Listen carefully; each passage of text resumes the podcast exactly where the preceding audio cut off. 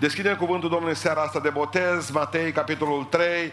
Mâine se botează, pregătim uh, ziua de mâine cu un botez frumos în seara aceasta și ascultăm cuvântul lui Dumnezeu. Uh, începem cu versetul 13. Atunci a venit Iisus din Galileea la Iordan, la Ioan ca să fie botezat de el. Dar Ioan căuta să-l oprească. Eu, zicea el, am trebuință să fiu botezat de tine și tu vii la mine. Drept răspuns, Iisus a zis, lasă-mă acum căci așa se cade să împlinim tot ce trebuie împlinit. Atunci Ioan l-a lăsat. De îndată ce a fost botezat Iisus a ieșit afară din apă și în clipa aceea cerurile s-au deschis și a văzut pe Duhul lui Dumnezeu pogorându-se în chip de porumbel și venim peste el. Și din cerul s-a auzit un glas care zicea, acesta este Fiul meu preiubit în care îmi găsesc plăcerea. Atunci Iisus a fost dus de Duhul în pustie ca să fie ispitit de diavolul. Acolo a postit 40 de zile și 40 de nopți. Amin? Vă rog, vă locul.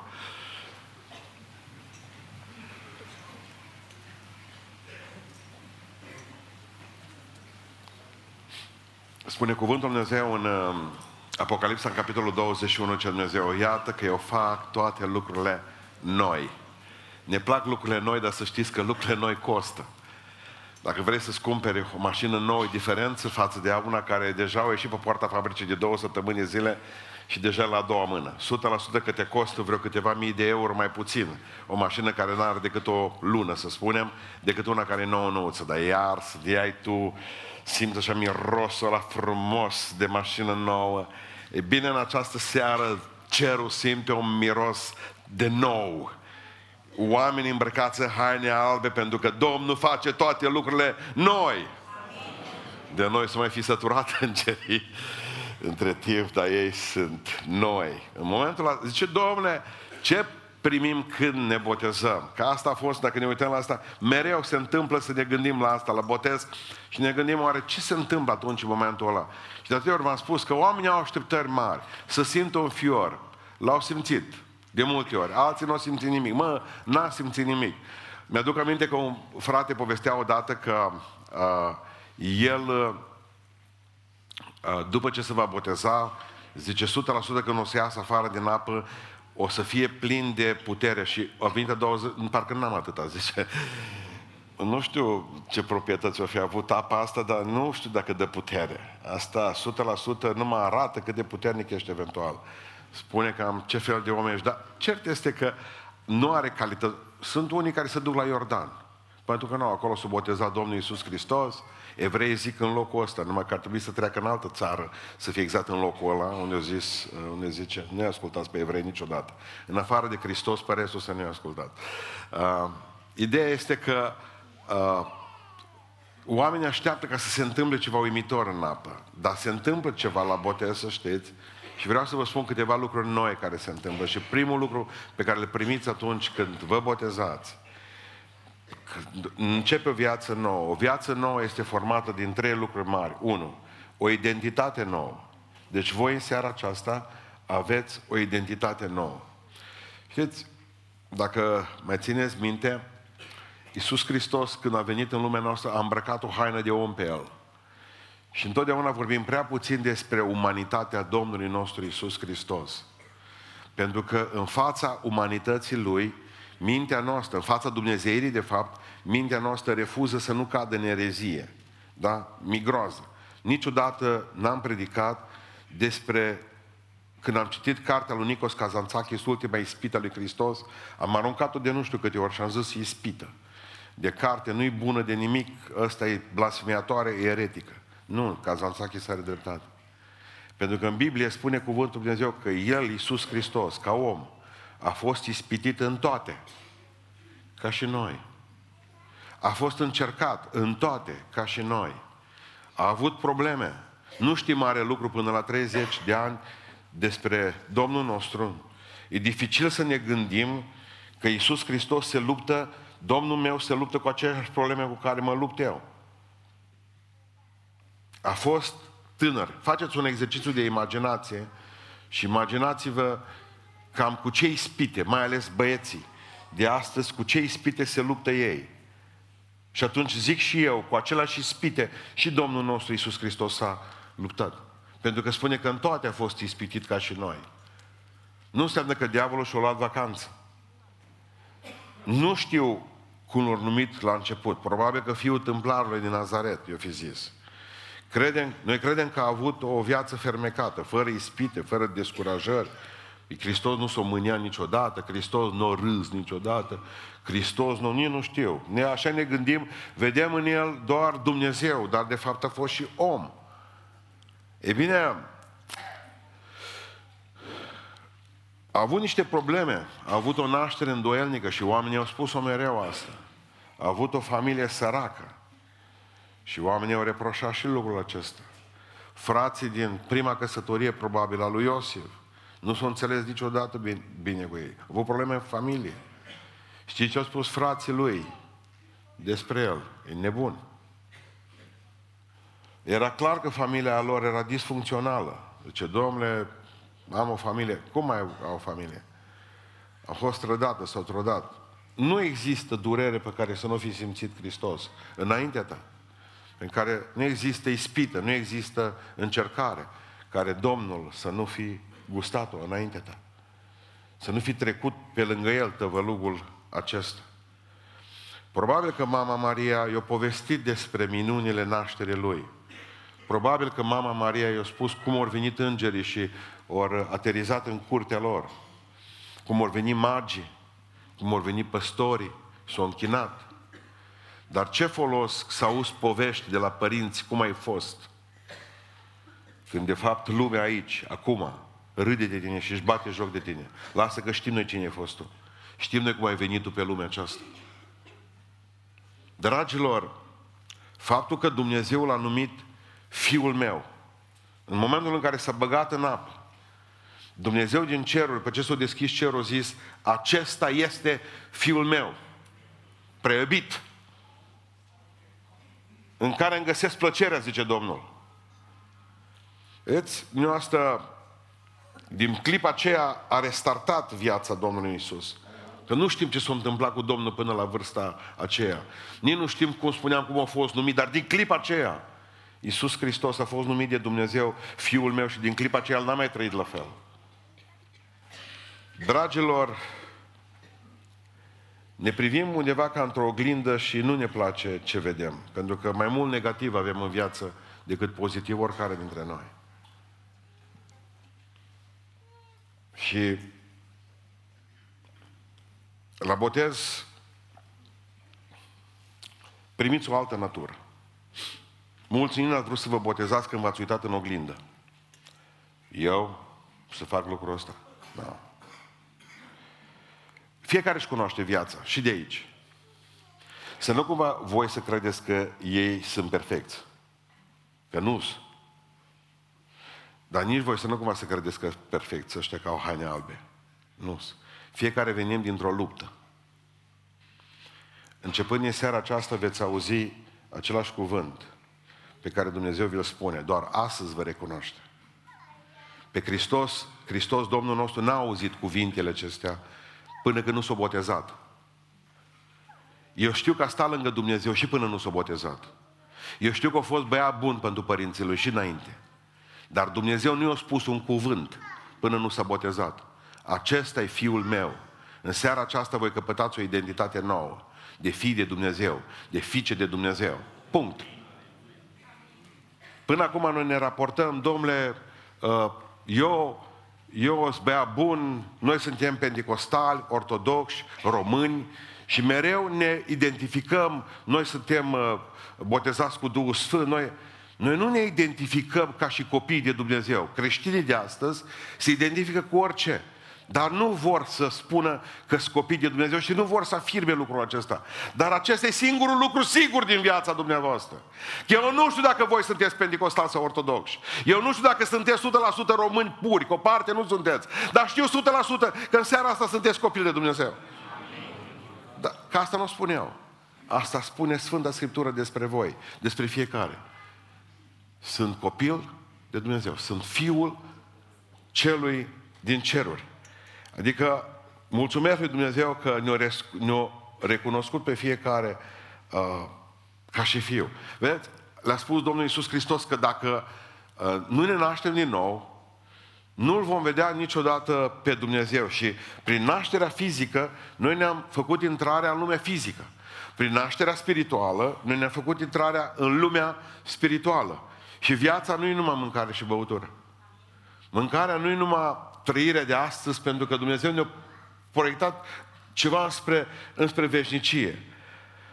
Avem puțină influență asupra lumii. Știți de ce creștinii au puțină influență în fața lumii? Pentru că nu-și recunosc statutul de copil de Dumnezeu.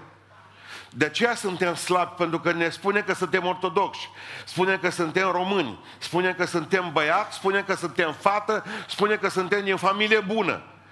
Dar noi nu ne identificăm ca și prunci de Dumnezeu și noi am putea să schimbăm lumea aceasta dacă am crede ceea ce auzim la biserică. Aici e mama de față. Ea nu m-a învățat să spun la oameni când aveam 5 ani, 6 ani și mergeam prin sat. Noi eram venetici în satul ăla. Eu nu m-am născut acolo în satul ăla, am fost adus.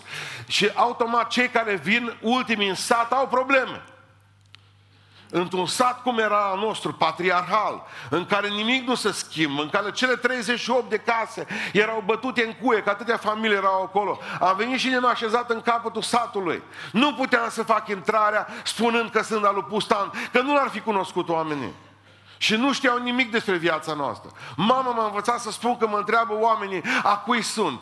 Să-i spun așa, eu sunt al lui Dumnezeu. Și așa m-am dus prin sat, spunând, mă întreba toți, dar tu a cui ești? Al lui Dumnezeu. O, dacă e al lui... Dau să vadă, n-am urechi vers, n-am... Vremuri am văzut un film cu Al Pacino, era polițist. Era îmbrăcat într-o geacă, îmbrăcat cu haine murdare pe el și lucra acolo undeva, cred că la ceva secție specială, conta drogurilor. Și când s-a dus undeva într-un loc, umbla așa, pentru ca să se identifice cu strada. Ca și boschetare ce acolo de pe stradă. Și s-a dus undeva cu o avut nevoie și a spus, domnule, eu sunt polițist. La care i-a spus omul ăla, dacă tu ești polițist, eu sunt Mickey Mouse. S-a uitat la hainele lui. Bun, și atunci ce zic eu către dumneavoastră? Dacă voi veniți și spuneți că sunt te fi de Dumnezeu în lume, în fața lor, aici. Ăștia vă cred oare? Așa trebuie să trăiți.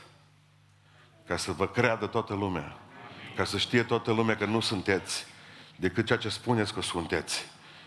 Fii de Dumnezeu. Așa să vă identificați. Că lumea zice, bă, la lui, săracul ăla, ăștia, nu știu cum au trăit, părinții lor au fost cei mai săraci din... Întotdeauna să știți cine sunteți sunt creștin. Dacă spui cuiva sunt creștin, ce vor zice cei din lume? Spunea unul dintre filozofii care până la urmă și-au ratat cumva vocația și la Emacher, când l-a întrebat cineva, domnule, pe bancă în parc, un polițist, l-a văzut că nu s-a mișcat trei ore de acolo. Domnule, zice, cine ești? Și și-o zis la Emacher, aș vrea să știu. Aș vrea să știu cine sunt. E bine, dumneavoastră trebuie să știți, sunteți copii de Dumnezeu. Dumnezeu vi tată. Dumnezeu Tatăl vostru e puternic. Dumnezeu este plin de dragoste pentru pruncii Lui. Și ultimul cuvânt în universul acesta îl are Tata. Și nu mă interesează cum mă califică lumea câtă vreme sunt copil de Dumnezeu. Nu mă interesează ce resurse au alții? Eu știu că eu am resurse nelimitate. Resursele cerului. Eu sunt originat din cer și plec înapoi acolo. Eu știu că Dumnezeu mi-e tată și mă bucur cu asta. Și nu mi-e rușine să spun lucrul acesta. Al doilea lucru pe care îl primiți când aveți o viață nouă la botez este că primiți și o misiune nouă. Eu nu știu ce a făcut Domnul Iisus Hristos înainte de botez. Asta nu știm. Știm că pe la 12 ani a fost la templu, dar cu ce s-a ocupat? Nu, nu ne dăm seama. Probabil că au făcut mobilă cu tatăl său. Erau dulgheri, erau nimic notabil. Nu? Scrierile, dacă ar fi făcut ceva grozav, evangeliștii ar fi știut ce ar fi scris.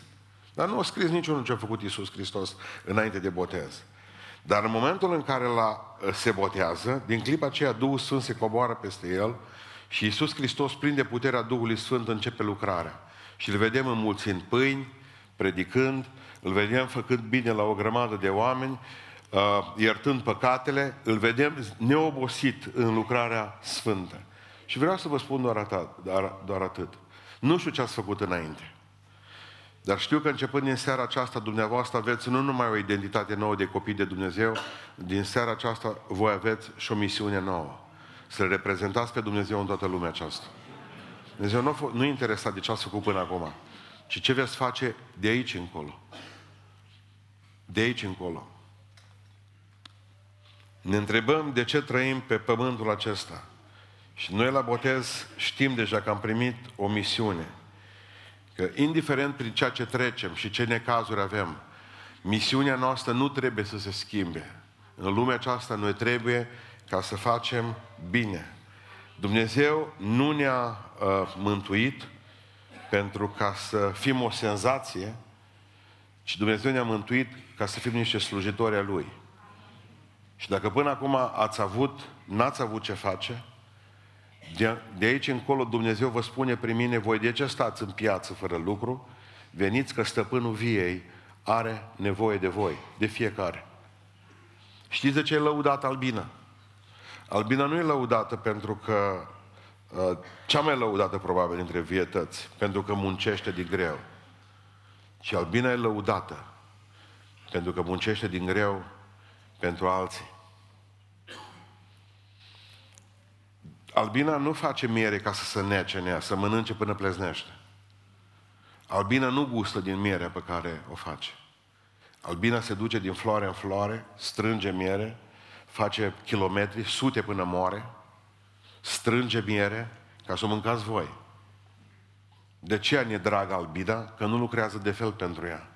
În fond, trebuie să fiți niște albine pentru Dumnezeu.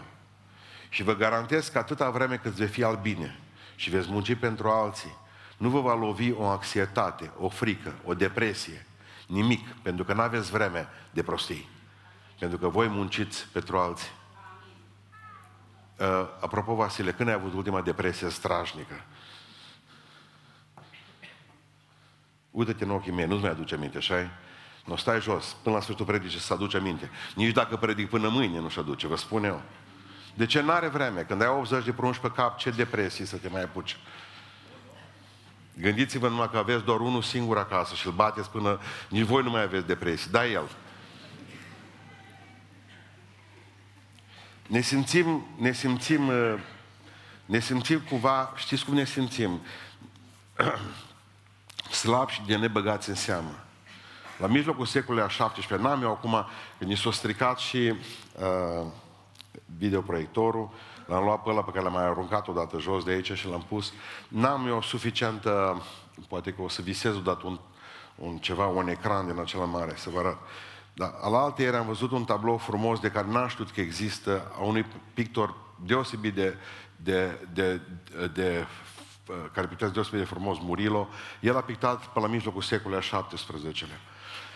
Și are o pânză, o găsiți pe Google, nu acum, nu acum, vă spun pe ce plecați acasă. Uh, știu că sunt câțiva tineri plini de energie, care imediat caută. Uh, se numește se numește probabil Îngeri în bucătărie sau Miracolul de la San Diego. Și vă spun povestea aceasta, acestui tablou incredibil de frumos, încerc eu să reprezint ceva din el, ca dumneavoastră să înțelegeți mai bine ce vreau să zic. Uh, era o mănăstire în San Diego, mănăstire de călugări, și acolo era un părinte, mai în vârstă, care timp de 30 de ani în mănăstirea aceea îl chema Perez, părintele Perez, curățea cartofii, făcea curat în bucătărie, el nu era el bucătarul, el nu mai făcea curat, curățea cartofi, morcov, tot ce trebuia pentru bucătar. Timp de 30 de ani omul ăsta n-a făcut altceva decât să nu iasă din bucătăria aceea și să facă lucrarea aceasta măruntă, nesemnificativă. La un moment dat a căzut într-o stare, uh, într-o stare spirituală deosebită și Dumnezeu l-a ridicat cam la un metru de pe pământ, deci era în levitație și era într-o răpire sufletească înconjurat de o lumină deosebită. În mijlocul bucătăriei, mai aproape spre ușă, apare în tabloul lui Murilo. Ei bine, în clipa aceea intră uh, un preot și încă doi notabili a orașului, intră pe ușă. Părintele în aer, mâncarea trebuia la ceilalți călugări, deja călugării băteau cu, uh, băteau, nu era post, probabil că în altă încăpere băteau toți cu, farfurii, cu lingura în farfurii, și patru îngeri erau în bucătărie. Unul băga pe foc, unul punea farfuriile la masă, unul mesteca în ciorbă și unul ducea apa. Pentru că Dumnezeu și-a dat seama că fiul său, Perez, e ocupat cu o răpire sufletească care l-a ridicat un metru în aer și stătea în rugăciune și doar tablou cu el e luminos, partea aceea luminoasă din tablou în care părintele e în aer. Și îngerii aceia frumoși, să vedeți cum mestecau și făceau bograci. Toți. Au...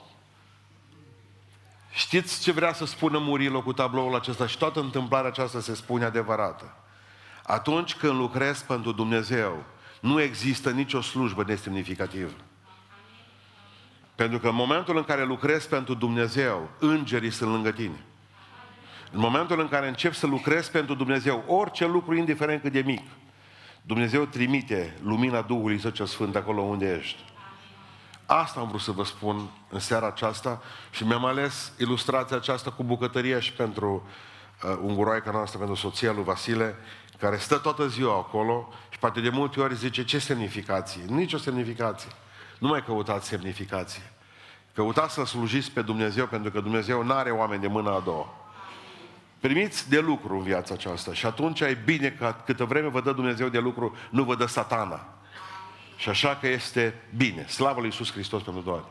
Și vreau să închei predica mea din seara aceasta, nu numai că primiți o nouă identitate, nu numai că primiți o misiune nouă, dar primiți și noi provocări, o viață marcată de noi provocări. Imediat după botez, Iisus Hristos a fost dus în pustie de către Duhul Sfânt ca să fie ispitit de diavolul. Uh, nu scrie nicăieri că diavolul l-a atacat până nu s-a botezat. Dar în momentul în care a zis uh, Dumnezeu, acesta e fiul meu, în care îmi găsesc plăcerea, în clipa aceea și-a făcut și diavolul apariție. Îmi spunea un tânăr botezat în urmă câțiva ani de zile biserica noastră, în seara aceasta, a venit să spună o frământare a lui. Ce vin în fiecare lună și iau cina în biserica aceasta. Dar pastore zice, de când m-am botezat, nu mă rău mere. De când m-am botezat, nu mă atac după atac, frământare, lucruri pe care nu le-am, nu le-am trăit când eram în lume, zice, lovituri din acelea și spite și atacuri și o grămă. Și am spus următor, bine ai venit în normalitate, el a crezut că e anormal. Zic, îți fac cunoștință seara asta cu o mie de oameni care trăiesc aceleași probleme ca și tine. Din ce cauză? Nu, nu ați fost o țintă pentru diavolul până în seara aceasta. Dar din seara aceasta o să aveți viață 100% adrenalină. Dacă până acum v-ați plictisit de aici încolo, nu o să vă mai plictisiți. Pentru că viața cu Hristos, viața nouă, înseamnă o viață cu noi, de noi provocări.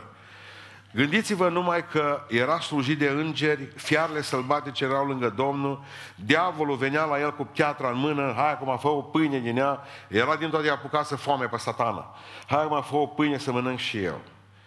Adică, în, imediat după botez, ispita a venit peste el.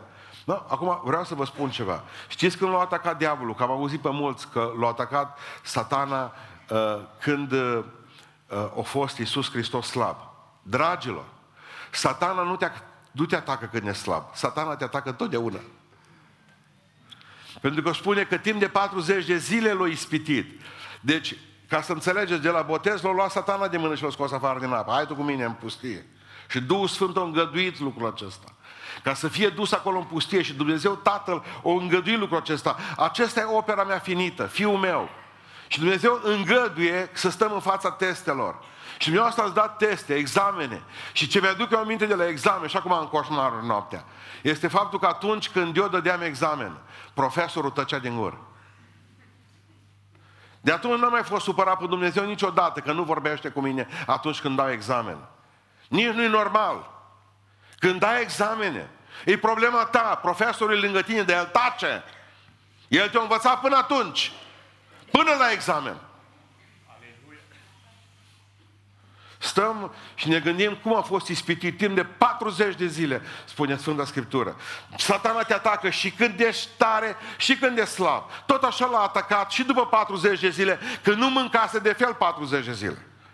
Când doar băuse apă în pustia Carantaniei și a venit satana în el și a zis, fă repede de mâncare acum și mănâncă. Satana nu te, nu te atacă numai când e slab. Satana te atacă tot timpul. Satana te atacă în biserică.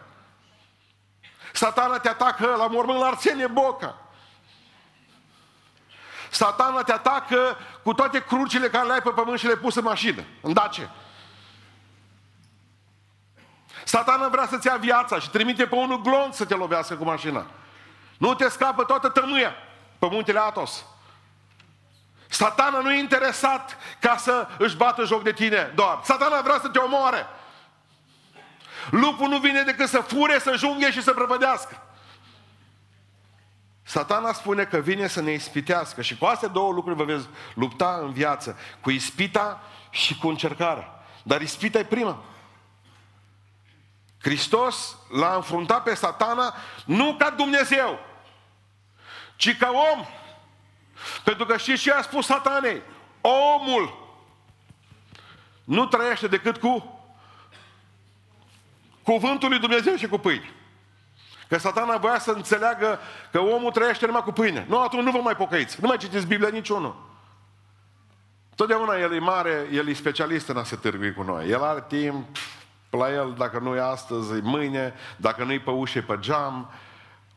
Povesteam eu o dată bisericii cu ciocârlia și cu bătrânul. Ciocârlia era toamna moartă de foame, putea să meargă să-și facă rost de mâncare. Zice, o îmbătrân, dați dea câte o verme. Da, zice, și gratis, nu. Fiecare verme e o pană. Bine, o zis că, mă, mă, măcar nu sunt proastă să mă duc alelalte și să mă duc să-mi caut de mâncare. Și o sta liniștit. Bătrânul venea cu vermele, îi smulgea pană și pe aceea a doua zi, de dea o verme, mai smulgea o pană. Tot a fost bine până când a trebuit să plece. Toamnă târziu. Nu mai avea cine. Și a murit de frig. Ce e în fond și la urme, urme, în fond și la urme un fulg? Nu e nimic. Și nici nu-ți pare interesant că ai pierdut ceva. O zi ai pierdut. Diavolul vrea să-ți pierzi viața, nu o zi. Până la urmă vei ajunge acolo, dacă nu ești atent. Oamenii ăștia care au început cu tot felul de lucruri, am avut, de exemplu, copii tineri, povesteau de meniul lor zilnic. Un litru de alcool pe zi, pe zi. Trei pachete de țigări și droguri. Se uitau medicii și nu știau din ce lume provine persoana respectivă. O zi. O zi în care diavolul vrea să-și bată joc de tine, în care satana vrea să te termine, pentru că, de fapt, ispita începe cu o pană la început. Nimeni nu a spus că a început direct cu un asemenea, uh, cu o asemenea cantitate. Întotdeauna a fost o gură de alcool, întotdeauna a fost un fum de țigară, întotdeauna a fost un banc și doar două minute de pornografie. Sunt oameni care stau 8 ore pe zi astăzi sau 10 ore pe zi în pornografie la, la, pe internet. După aceea ajung să dorească să-și ia viața, pentru că drogurile, primele droguri sunt de gratis.